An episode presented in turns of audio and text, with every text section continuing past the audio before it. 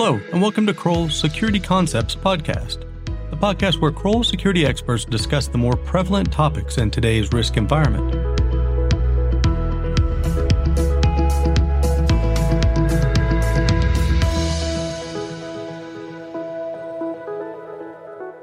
Today, we're actually going off format a bit, as I will be serving as host and subject matter expert, as this is a topic in which I'm heavily involved here at Kroll.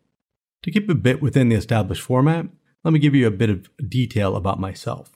My name is Jeff Kernahan. I'm an Associate Managing Director in Kroll's Chicago office. I've been in risk management for nearly 21 years, most of which here at Kroll, working on every imaginable element of the management of risk. While we receive questions daily from our clients regarding what steps must be taken before bringing all or parts of the workforce back into the office, Today's topic will focus on one aspect of these questions. What training should we provide to our employees as we bring them back into the office environment? The environment into which your employee will be re entering will vary, sometimes to great extent, from what they left when your office has moved to the work from home models so many businesses have been using. Ensuring that employees feel comfortable with the steps taken and are aware of these changes and how they may be impacted is paramount in return to the office training program. The training needs to be formulated to provide all necessary detail and all required languages in a format that can be readily accessed by the entirety of your employee population. First and foremost, you should implement each educational aspect noted by the CDC in the Resuming Business Toolkit. While the topics covered are basic in nature, ensuring that you have each topic covered should be the minimum curricula for your return to the office training. Those topics include everything from the description of COVID 19 symptoms to the proper etiquette behind coughing or sneezing in the workplace. Yes, there are now sneezing rules in the office. Once you're sure that your training covers the baseline of the recommended CDC educational guidelines, you should refer to your state and county guidelines, as you will find many jurisdictions may address additional requirements for employee training that all must be met to protect your business and employees in the return to the workplace. We at Kroll feel that expanding upon the baseline of training curricula is important to ensure your personnel are aware of what additional controls may be in place when they return to the workplace. Areas that Kroll typically recommends for additional training modules can be broken down into five categories. First, how does the entry to our building differ from the last time we came to work? Many office buildings may be providing health screening, personnel count, and even PPE checks on employees that are certainly well outside of their previous experience. We have found the amount of change in the building access process may vary greatly based upon property management building owner, regional COVID 19 statistics, and even the type of building in which you operate. Giving employees advanced knowledge of what to expect will greatly benefit you in properly bringing them back to the workspace. Another one, how does the office function in this new social distancing, minimal occupancy phase of returning to the workplace?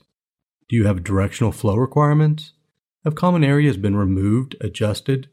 How do conference rooms work in the new occupancy count environment, and what additional operational controls may be in place as the employee returns to work? This topic really covers the most prevalent questions that your employees will have as they return to the workplace, as they seek to ensure that you are providing a safe work environment for their return. The layout of offices, cubicles, conference rooms may differ dramatically from what your employees are used to, requiring proper training both for the comfort of the employee and the efficiency of the overall return to the office. The third area we are recommending be discussed in this training is what employee assistance programs are in place for those employees returning to the workplace. We've seen companies subsidizing vehicular commute costs to minimize the use of public transit, changing daily time schedules to allow employees to work different time frames that may work better with their childcare needs, and even in some rare cases offering periodic COVID 19 tests for the workplace. Each of the employee assistance elements that you will be offering to your employees should be detailed to ensure proper utilization of said programs.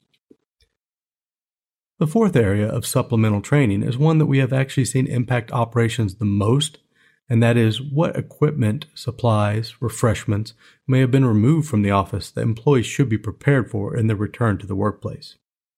This has ranged from the oh so popular pour over coffee maker that we coffee snobs historically insist on using, to ping pong tables, to open snacks that have historically been found in the break rooms.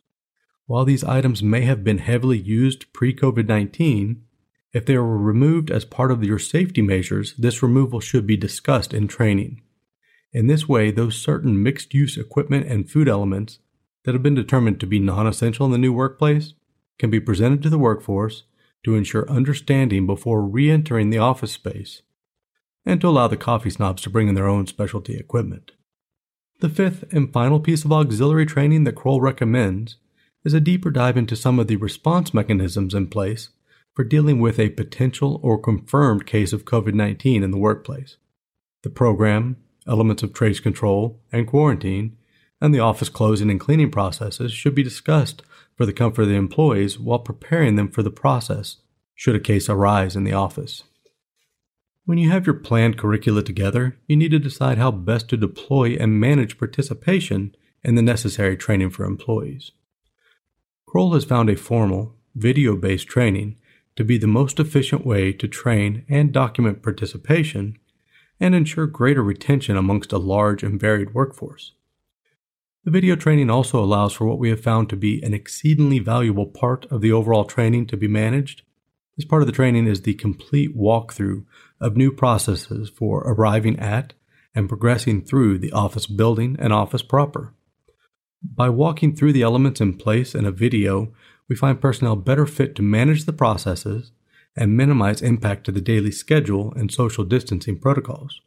We found this training to eliminate the common gathering at signage trying to determine what is expected of me problem that we often see if sufficient training has not been provided. 300 people gathering at signs at the building's entrance to better understand the health screening elements in place is counterproductive in both business time and social distancing principles.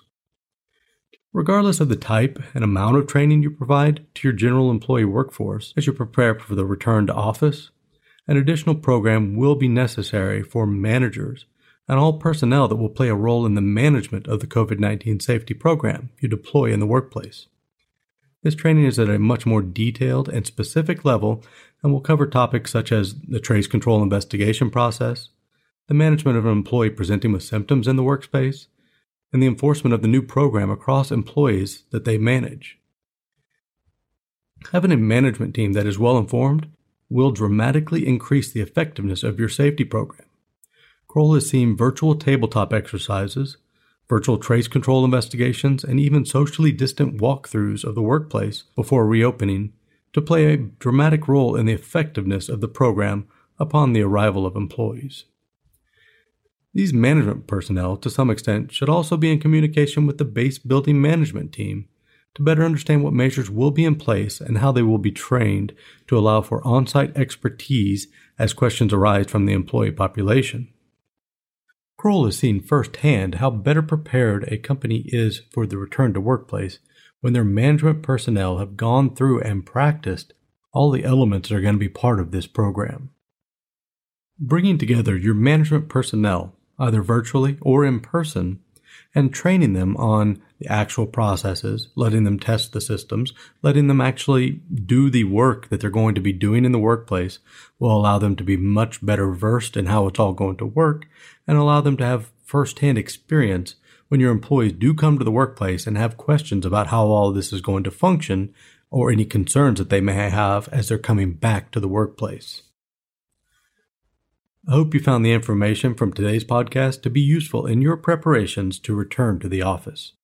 We will be back in our next episode with members of Kroll's Business Intelligence and Investigations practice and the Security Risk Management practice to discuss the uptick in threat management work we are seeing in today's environment and how Kroll deploys a multidisciplinary team to respond to and mitigate threats for our clients. We'll talk to you next time. Thanks for listening. Thank.